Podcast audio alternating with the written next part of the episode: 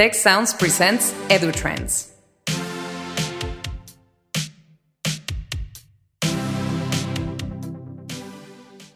Hi, Eric. Uh, I'm very glad to have you here in Monterrey around the International Conference of Educational Innovation. It's my pleasure to be here. Second time in Monterrey. Second time in Monterrey, yes. yes. I think you've been here also by video conference several times. Oh, that's I right. I remember as that's the first right. time I met you. Second time in the real world and maybe virtually a few more times. A few more times, great. So uh, this series of podcasts are around education innovation, and uh, as you know, not only uh, technology. Not technology doesn't define uh, what uh, education innovation is. I, I, couldn't agree more. I mean, uh, technology is just a tool, and the tool by itself doesn't do anything. So to me, it's always pedagogy first. I love technology.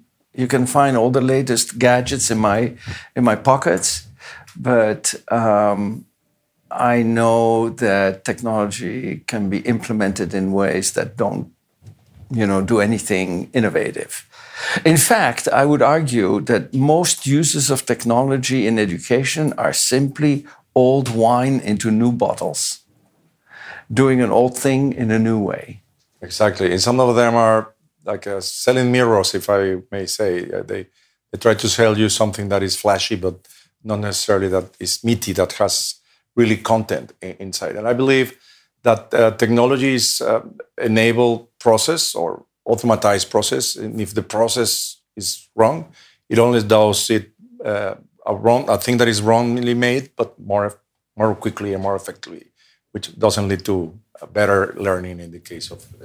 Absolutely. If you simply use technology to do something you could already do without the technology, then why would students learn any better. Yes, it may help with efficiency, as you point out, but uh, it's not really an innovation. It's an innovation when the technology permits you to do something you could not do before. Exactly. Very interesting. So you're a physics professor. How did you started to be in, in the education field? Uh, well, maybe I should tell you a little bit about myself. I, uh, I was educated in Europe. I came from a, a family of my two, two, two parents who were both teaching at university. My father was a physicist, my mother was an art historian.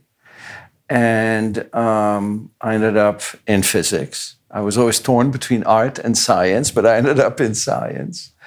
And as I um, approached my PhD, I decided that I was going to do something very different from my parents. I was never, ever going to be a professor.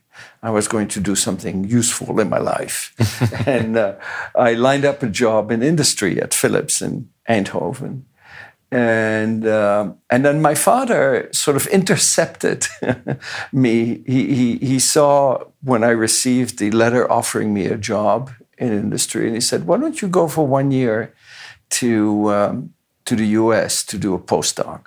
And I'd never been in the U.S., so I thought, "Why not?" Um, so I called Philips. I said, "It's okay if I postpone my job for a year." And uh, they said, sure, it's a great idea to do a postdoc and learn more about lasers because I was going to work in optics. So I had nothing to lose. I wrote to Harvard, MIT, Stanford, and Berkeley. I never heard from Stanford and Berkeley, but I got two job offers one from Harvard, one from MIT. I um, accepted the job at Harvard. And what can I tell you? It's been a very long year. Philips still, is still waiting. maybe they're still waiting. I don't know. I call, after the second year, I called them to ask, can I? No, after the first year, I said, can I add a second year to it? And they said, sure. After that, I didn't call anymore. So after two years, uh, Harvard offered me an assistant professorship, and all of a sudden I found myself in front of a classroom. And I was asked to teach a class that none of my colleagues wanted to teach physics for pre medical students and engineering students. These were not students who took physics because they wanted to learn it, they took physics because they had to take the course. I'd never taught. In those days, you didn't get any training whatsoever. So I simply mimicked the people who had taught me and I lectured. And what happened was that the students actually really liked my lectures. And I thought that I was a really, really good lecturer.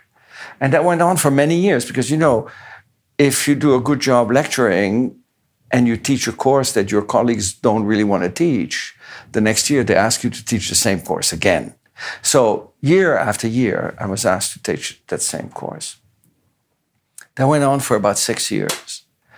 And then I came across a series of articles that claimed that students don't learn much physics in introductory physics courses, regardless of how quote unquote good the professor is. I thought, that can't be true. Not, you know, my students. Not Mazur. not Mazur, not Harvard students. Now, the way that the author who had written that article had gone to the conclusion was by asking students very basic questions about physics, word based questions, conceptual questions about the simplest concept in physics, force, or maybe not the simplest, but the most basic one. Um, so I thought, you know what, I'm going to give these questions to my students, not because I don't believe they learn anything, no, to show that in my class, students actually do learn physics. Well, that was the most eye opening moment I ever had in my life because within a few minutes, one student raised her hand and she asked me, Professor Mazur, how should I answer these questions? According to what you taught us or according to the way I usually think about these things? And I went, What? What is she actually asking? I didn't even understand the question. And by the time, you know, the test had been completed and I saw the results, it was clear that I had a major problem in my class. Yes, the students were enjoying my lectures. And yes, they were able to do textbook problems, but they had absolutely no clue about things like the concept of force. They were simply memorizing material, regurgitating it on the exam, and solving problems by rote procedures without really understanding the underlying concepts. So I could do two things then. One was to say, okay, enough of teaching undergraduates, I'm going to teach graduate students. Or, you know, I could basically decide I just have stupid students. But that's kind of hard to claim at a place like Harvard. So eventually I realized that it was neither the students, um, you know, nor the test, because I, at some point I even suspected that the test might be wrong. It was really my teaching. My teaching, which was not the most, it was maybe engaging by lecture standards, but it was not really getting any learning done because learning is not a spectator sport. I mean, if you ask yourself, how did I become good at whatever I'm good at now? Whether you're a piano player or a researcher or a doctor or a surgeon, soccer you player. learn it by doing, or a soccer player, exactly. You learn by doing, not by sitting in front of a TV watching DVDs of soccer players or by listening to concert pianists play the piano. You got to play yourself. Likewise, you don't learn physics by listening to a professor talk about physics and solve problems on the board for you. You have to do it. So that got me uh, away from lecturing because all of a sudden I realized the thing that I'm really doing in my classroom is simply reading the textbook to the students. In fact, there's a good reason that the lecture is called a lecture. It comes from the Latin verb to read. Um, so I said, you know what? We have books, we have computers. We were just starting at that time having the internet. Why am I reading my notes to some you know degree for my students? They should really be responsible for the transfer of information, and then maybe that in class we can do something more engaging. And the more engaging thing I came up with was to teach by questioning rather than by telling.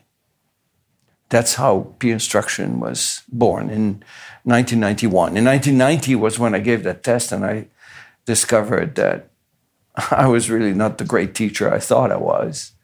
And in 1991, I flipped my classroom completely. I didn't call it flipped, I called it inverting the sequence, right? Because if you ask yourself, what is education really? Well, in most classrooms, the emphasis is on information transfer.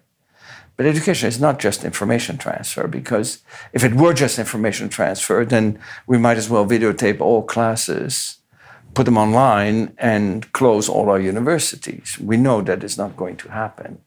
So, step one is perhaps the information transfer, but there's a much more important step two, which is making sense of that information. And that's what was not happening in my classroom. So, by throwing the information transfer out, I freed up time in class to help students make sense. And the best way to do that was to ask them questions and confront them with their own misunderstandings. So that's, the, that's how I got involved. I knew very little about uh, education. Incidentally, this is really interesting, I think, and it's not on my CV, and very few people know it.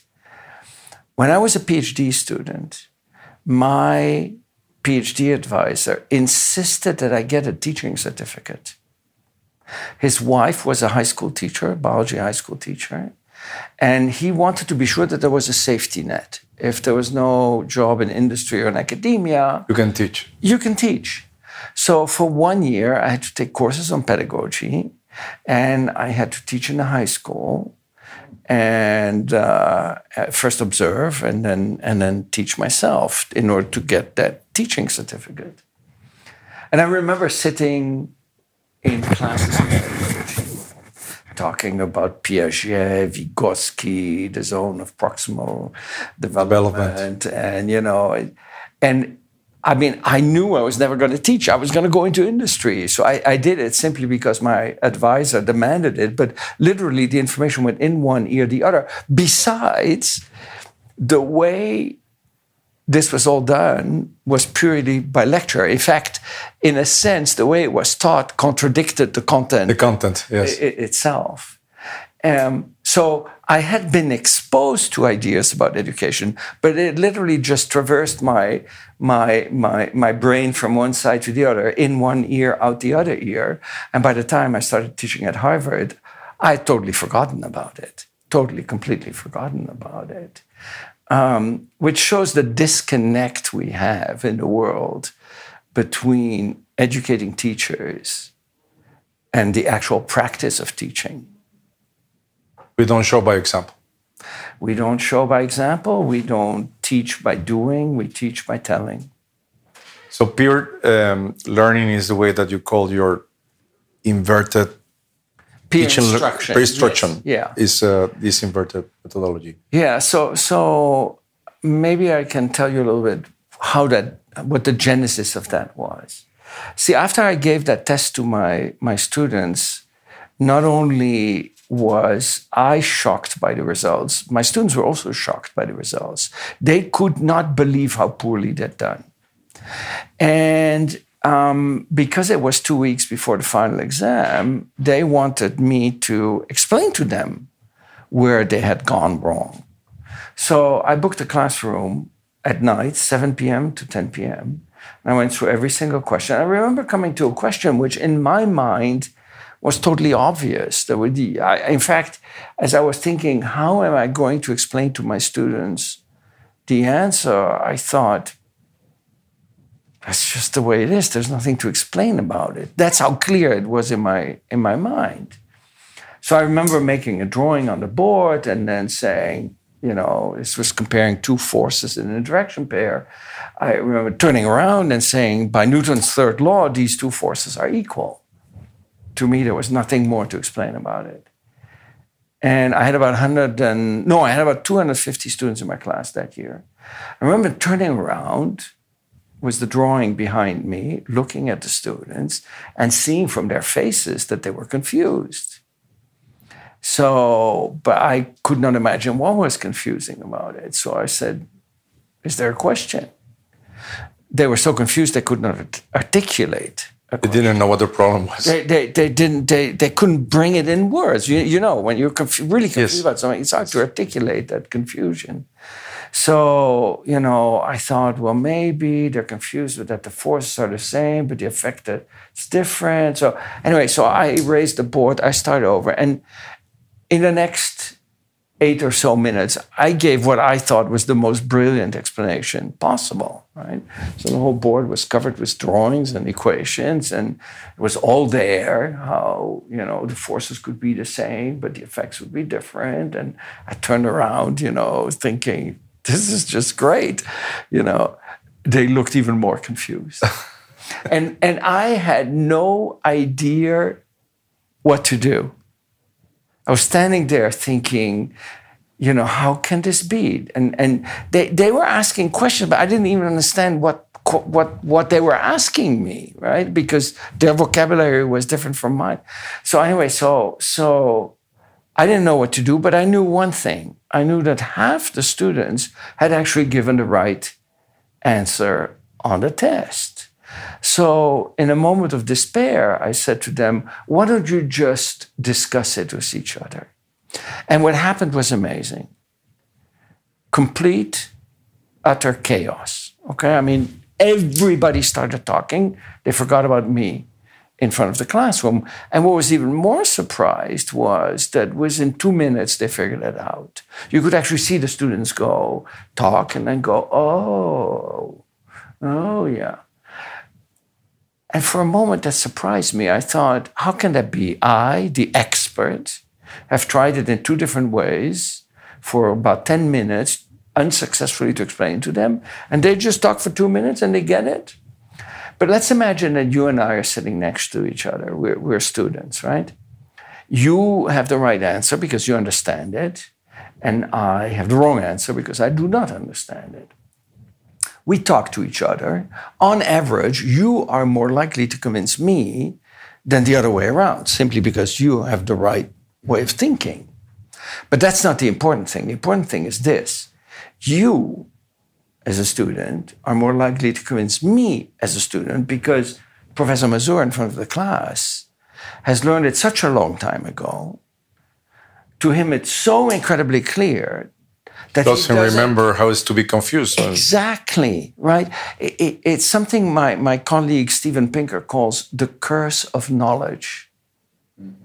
You, you tend to think that the more of an expert you are, the better positioned you are to teach it false.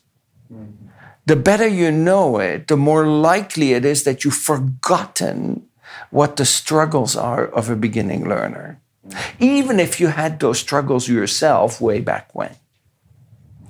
And you know, to some degree, we know that, right? We know that when we go to a colloquium or a seminar in our own discipline and we listen, yes, we can get excited, but then if we're asked to reproduce whatever was said, we can't. We also know that often people who are in age closer to the people who are being taught are more effective at teaching than the older professor. Graduate students who teach the discussion section are often closer to the students and therefore better able to explain it.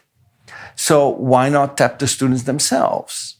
And that's so that's how the idea of peer instruction was uh, was was born, right? So I thought when I saw that interaction, I thought, wow, that's what I should do.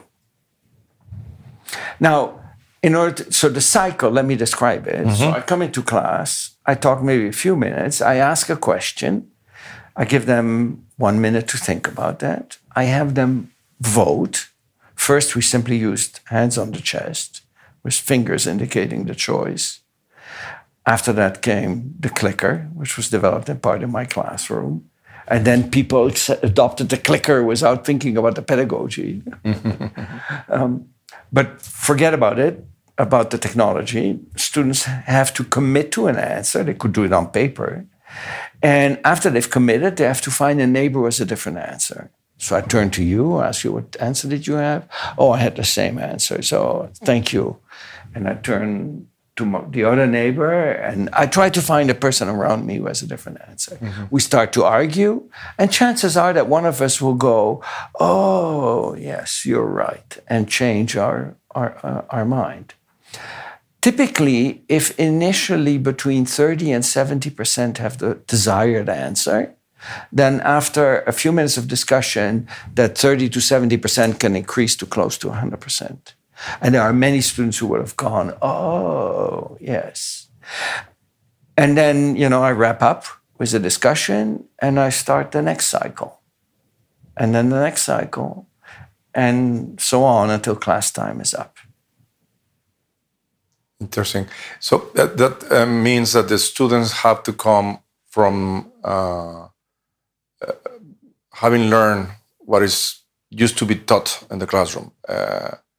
What kind of resources do you use for that part that happens outside of the classroom previously to the session? Yes. Yes, I mean, you. you I, I love the way you phrase it. That you know they have to come to class, sort of at the same level as that they left the class in a in a traditional lecture. That's right. So in a sense, you have to find a way to deliver the lecture outside the classroom.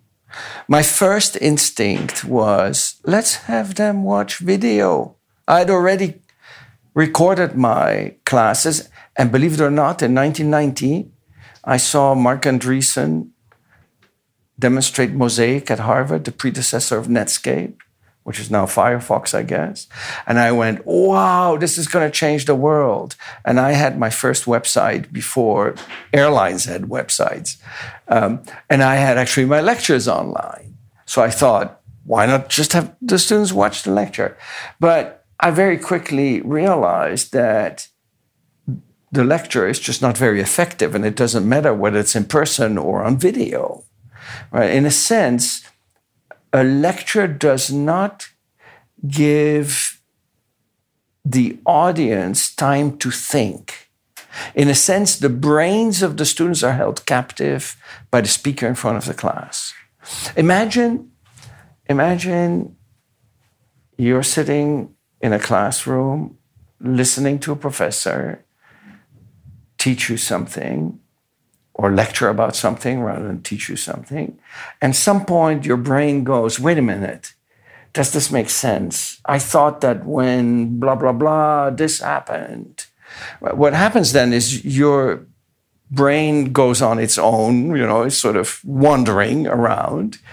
And unfortunately, our brains are not good at multitasking. We cannot listen and think at the same time the professor doesn't stop. He continues to talk, right? So you tell yourself, well, I better not think because I'm going to lose whatever is coming in. Right? The, the only way would be to raise your hand as a student and say, Professor, can you please be quiet for five minutes? I need to think. right? We know that that doesn't happen. Right? Now, with video, you could, in principle, pause the video and think. You have control of the you media. Control. But you know what students do? If you look at the edX data, I don't know if you've ever looked. Is is Tec de Monterrey doing? Mm, we are part of edX. You're part of edX, just like Harvard, right? Now I've looked at the data. It's really interesting. The students put the playback speed often between 1.5 and 2.0. So it goes even faster. There's even less time to think. And you find that in the beginning, they watch the entire 20 minutes or however many minutes it is, it is. But then very quickly they find that the way they're held accountable can be gamed. You don't even need to watch. Just fast forward to the questions, Google the answer to the questions, answer the questions. I've done my pre-class assignment. So unfortunately, that doesn't work. So I, for many years, I struggled. I, um, I thought then, you know, reading is much better because if, if you read something, you're in control of the speed, right? Mm-hmm. If you read and your mind wanders, you stop reading automatically. So, so reading is better, but how do you get stimulate students to read them in a meaningful way? So I came across a technique called just-in-time teaching, which I used for many years. It is essentially it offers the students a carrot and a stick. It's only really in the last five years that I've been able to nail this problem. Uh, and the way I've nailed it is actually so obvious in retrospect. You see, I'd worked hard on making the classroom a social interaction with students talking to each other and helping each other. Mm-hmm. I'd never thought about making the out of class component social interaction.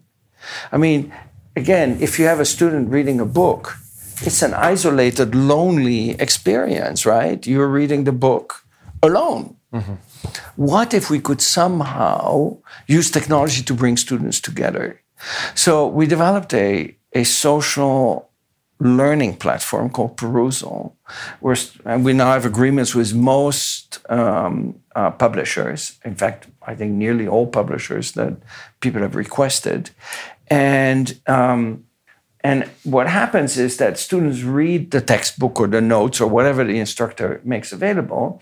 And if they have a question, they can highlight the part where they have a question and open a chat window and pull other people in. It can you it's it's actually linked to social media like Twitter, Facebook, or or whatever the students happen to use.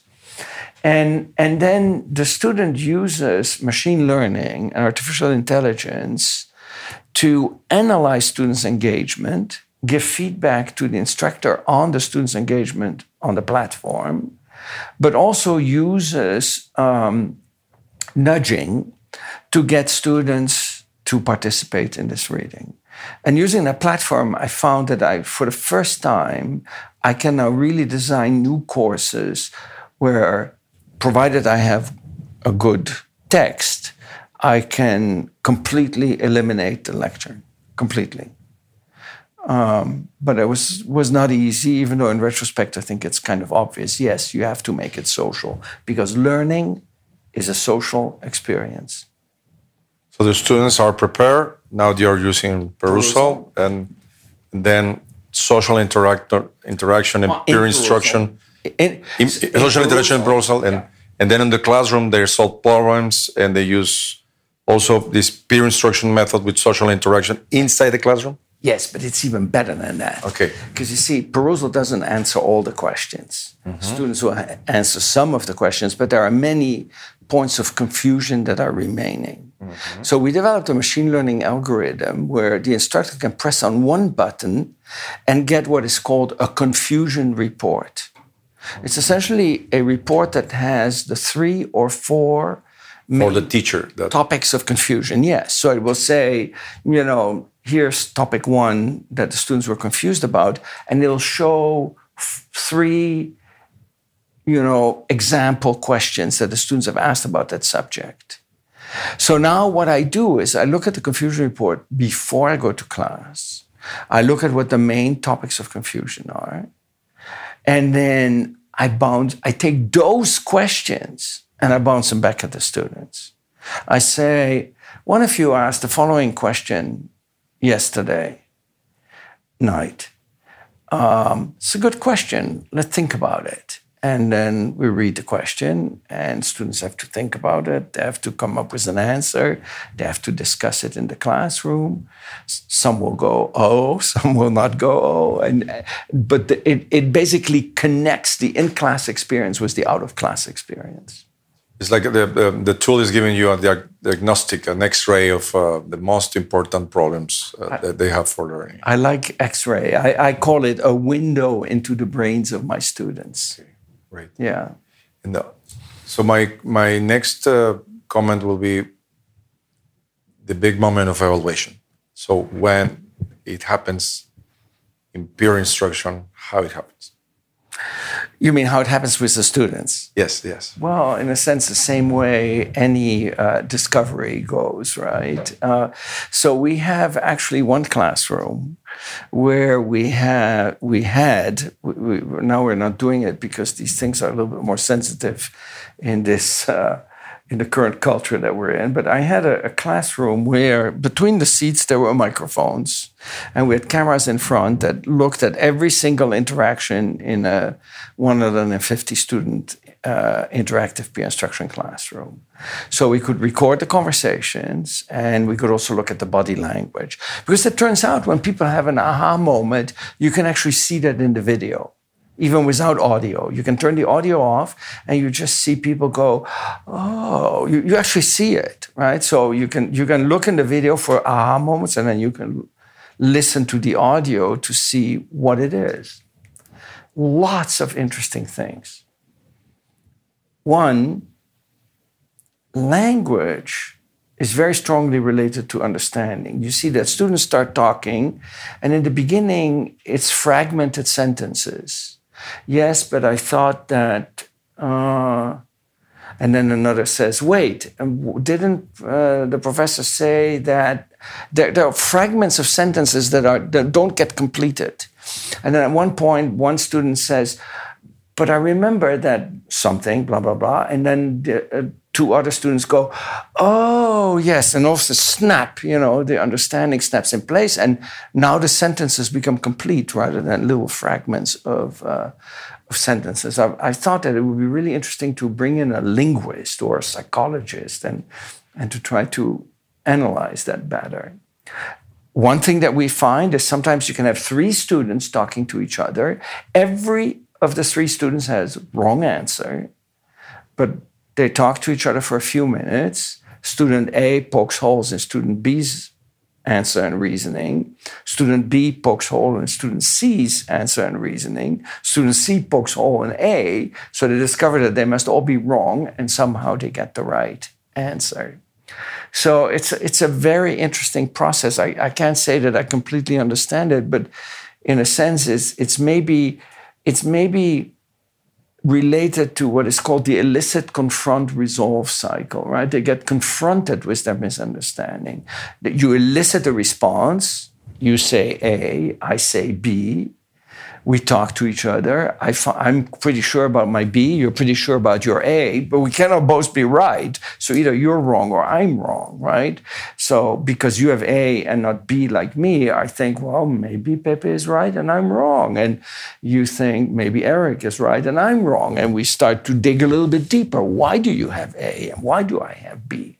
And then at some point, one of us goes, Oh, yeah, I, I think you're right and you know flips and goes in the other direction. Um, so, so, so, so what I meant by elicit, you force people to come up with an answer. You confront them with an inconsistency, because I always tell my students, you have to find somebody who's a different answer. Don't talk to somebody who has the same answer. Talk to somebody who has a different answer, right? And then, and then the two students know one of them must be wrong right? So they're they're incentivized to try to resolve the discrepancy. I think that's the key of it. But there's also something more deep, and that is the emotional engagement. The only way to really do that is to demonstrate it, um, which we can't do really in a podcast. Um, but but what you find is that the emotional engagement that students have once they've you know taken the step to formulate an answer okay? I mean the professor asks a question. I think about it. I, I, pick an answer. I don't have to tell the whole class the answer so it's much less high pressure than than when the professor says you eric what is the answer to this question? No i come up with the answer and it's sort of a private answer right and then I talk to you about that question. After that, I am dying to know what the right answer is. In, in, in some sense, the mind is wired to resolve, you know, surprises and things that, that are, you know, not according to what we usually think. And that's what learning really is about. I once read an, an article about um, uh, I think it was a psychology article about, you know, uh, they'd done an experiment was putting a chair in the middle of a forest and, you know, exposed people to that image of a chair in the middle of a forest. And when people see a chair in the middle of a forest, they immediately start thinking, why? You know, what could this be? What is the purpose of this chair? Is there a danger? I think we're, we're naturally wired to resolve questions like that because it's part of survival. Becomes like a mystery that you want to solve. It becomes uh, like a mystery that you want to solve, yeah. Mm-hmm. Yeah. You're engaged. Right. Which is the key to education. So, uh, in, um, in this case, I imagine that uh, when you evaluate your students, evaluation has to be not like textbook evaluation. It has to be frame in a different way. Otherwise, it will have no sense uh, that you So that you, you, you how do you evaluate your students? Don't get me started on assessment because now that's a whole other podcast. I, I, have a, a, talk called Assessment, the Silent Killer of Learning. Okay. Uh, because I, after, after implementing peer instruction, I realized yes, I changed the approach to teaching, but from the student point of view, the really important part is the assessment, the examination, mm-hmm. right? Exactly. And if I really want my students to learn, then I should adjust the assessment so that it promotes learning and is in fact a learning opportunity, not a punishment which unfortunately most assessment is. I mean, if you if you ask a student how do, how do you think about exams, I mean, they see it as a stressful event, and uh, stressful events are not the best way to learn. So I, I, I think that not only do we need to change our approaches to teaching, we must also change our approaches to assessment. Think about it. Let me just give one one thing because we really could talk about this a long time. I'm happy to do another podcast some other time about assessment. But think about this. Education is completely focused on the individual. Students come to our universities, your students at the Tech, my students at Harvard, they go to classes. In many classes, they're sitting next to other students, but you know the classes are not interactive. Well i think the tech is probably doing better than many other institutions. But certainly in my institution many many classes are still lecture based classes. So yes they're sitting next to other students but they're not talking to the other students. So it's alone. They go home they study alone they go to an exam they're separated from each other. Mm-hmm. they're not allowed to talk to each other. They're not allowed to look up any information they're not allowed to look anything on the internet or nothing. They just have a pen and a piece of paper. And that's how we examine them. And then we give them a, a, a, a grade and a degree, and we send them to society.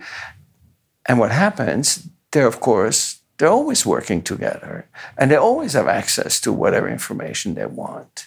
So, in a sense, I think the educational model that most universities in the 21st century are still using is simply not in line with the reality of society, which is collaborative and constant um, access to changing information. So, I give my students access to information. They can use the internet. I give students access to each other. They never take an exam alone. Yes, there has to be an individual, uh, an individual responsibility, but everything is in teams. And then the team evaluates how everybody has contributed to the team, so that you know not everybody just gets the the, like the co-evaluation. The team, yeah, team evaluation. Right, exactly. But at least students have to learn how to work together and how to use information rather than putting the information in their in their so you have to build a test that you cannot google. Exactly. Now now think about it. Um, you know about Bloom's taxonomy was you know facts at the bottom and, and then and understanding and then anal- analysis. Uh, no, uh, uh, you know, transfer essentially to, to another context, applying, and then analysis, evaluation, and creativity all the way at the top. Where we really want our students to be is at the top. Unfortunately, one of the problems, and, and this is a huge problem with assessment, is that at the bottom, you can evaluate things very objectively, right? In what year did Mexico become independent? In what year did World War II end uh, in uh, Northern Europe? Uh, uh, you know, what is the color of the sky? Those are things you can say right or wrong, but they're all the way at the bottom of Bloom's taxonomy. On the other hand, write a creative essay or build uh, a robot that does something would be much harder to evaluate because it opens up an opportunity for a student to express creativity, and people might not agree about what is creative. So, top of Bloom's taxonomy, very hard to assess. objectively, bottom of Bloom's taxonomy, completely objectively. The way we've built our assessment at the university, we force ourselves to be very objective. Why? Because we are both the teacher, the coach, and the person who's the judge, the person who does the assessment. This doesn't happen anywhere else in society. Mm-hmm. It will be it will be considered illegal to have the coach be the judge, mm-hmm. right? In academia, we get away with that. Why? Because we force ourselves to the bottom of Bloom's taxonomy. Now, you said you have to build a test that you cannot Google, which means you eliminate the bottom category on Bloom's taxonomy. Because Google is very good at the bottom of Bloom's taxonomy and very poor at the top of Bloom's taxonomy. So I would say any question to which the answer can be Googled is not an authentic assessment question. I will agree with you. It's a hard sell, let me tell you. It's a very hard but, sell. If you can Google it, what was the use of memorizing that or whatever? I totally agree. I totally agree. But, you know, I would say if we were to collect the exams that are given this week all across the globe, I bet you, and, and not just at the university level, K through 12, everything, right? We Google them all. I bet you that 99.9% of the assessment questions can be Googled. Yes. Which is, you know, sad because sad. Sad. we are not preparing our students for the future that they will face. If um, uh, I'm listening to you and I I say, well, Eric has a point. I'm I'm in. But all my life I have been learning this way and I've been teaching this way. Where should I start? Because it's hard when you to go from zero to 100. So what, what's the point to start and, and, and convert my course? Yeah. Should I have to do it um, everything at the same time or get some. Uh... I think that's dangerous, right? I mean, change is difficult, changing everything at the same time. I didn't change everything at the same time. I just described to you a process that took place over 35 years of teaching at uh, at uh, at Harvard. So, um, I mean, I would say I, I, I would probably start with moving away from lecturing to a method of engagement that is more active and you know to something that gets away from information transfer and more towards giving students an opportunity to have the aha moment in class. So that would be step one, and then uh, and then maybe uh, next start to think about changing assessment to match a more active learning strategy, and eventually to move away from the traditional classroom too, because think about it. Most of the classrooms on this planet,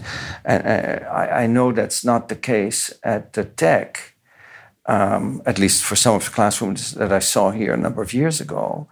Um, but most of the classrooms are built like an auditorium an auditorium where people turn into passive receivers of information mm-hmm. that's being disseminated by the person in front of the class. So all of a sudden, learning becomes like theater.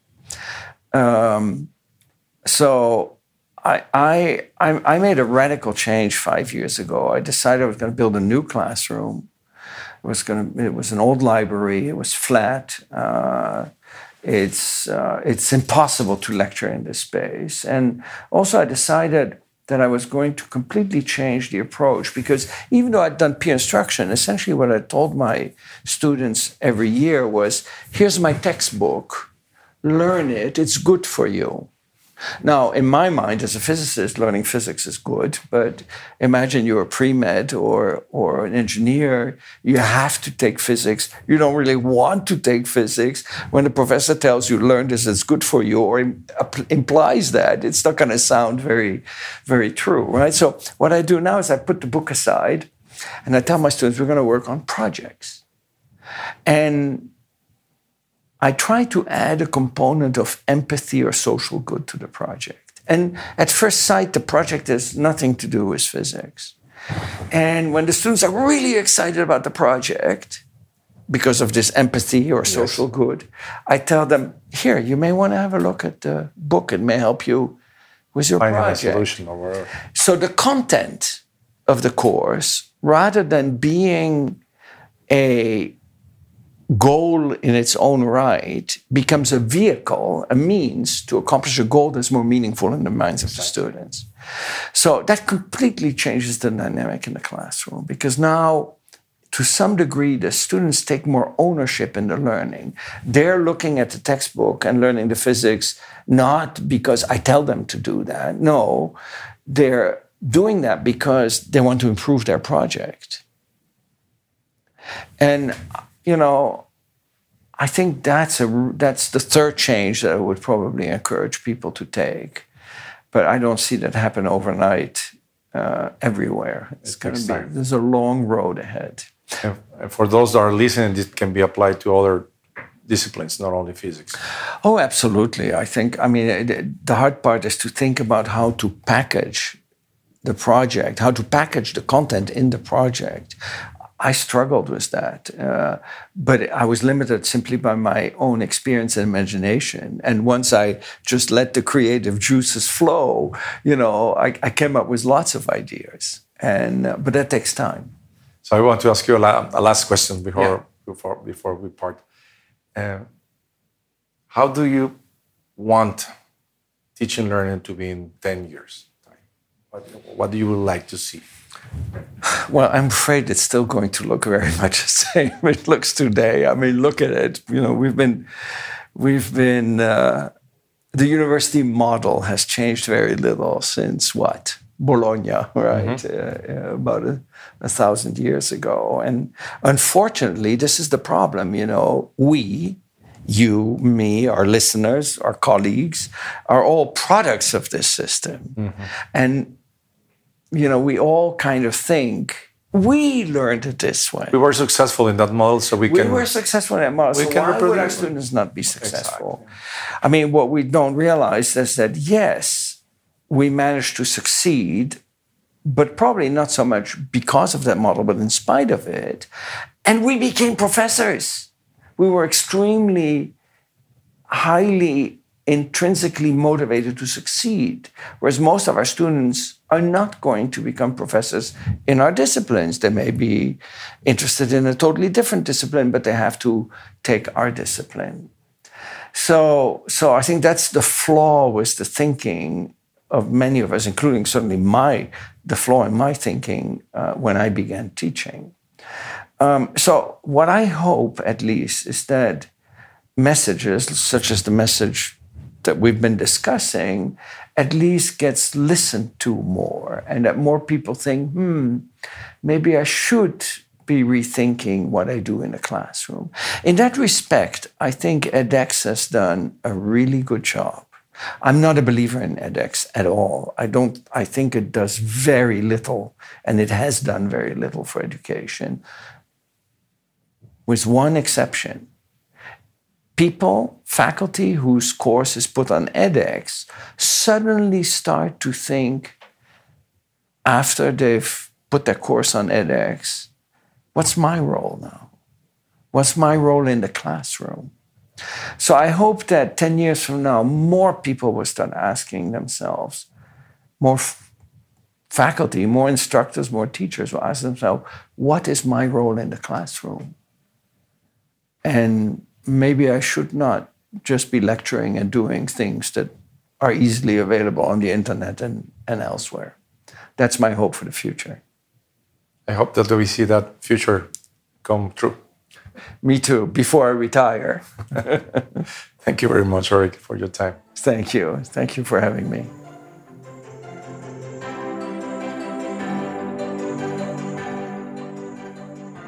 For more information, visit observatory.tech.mx slash edutrends podcast. Thanks to Tecnológico de Monterrey and the Tech Sounds team. Tech Sounds producer Miguel Mejia. EduTrends producer Esteban Venegas and Christian Gijosa. Post production Max Perez. Stay tuned for the next episode of EduTrends and visit Tech Sounds in your favorite podcast app for other great shows and content.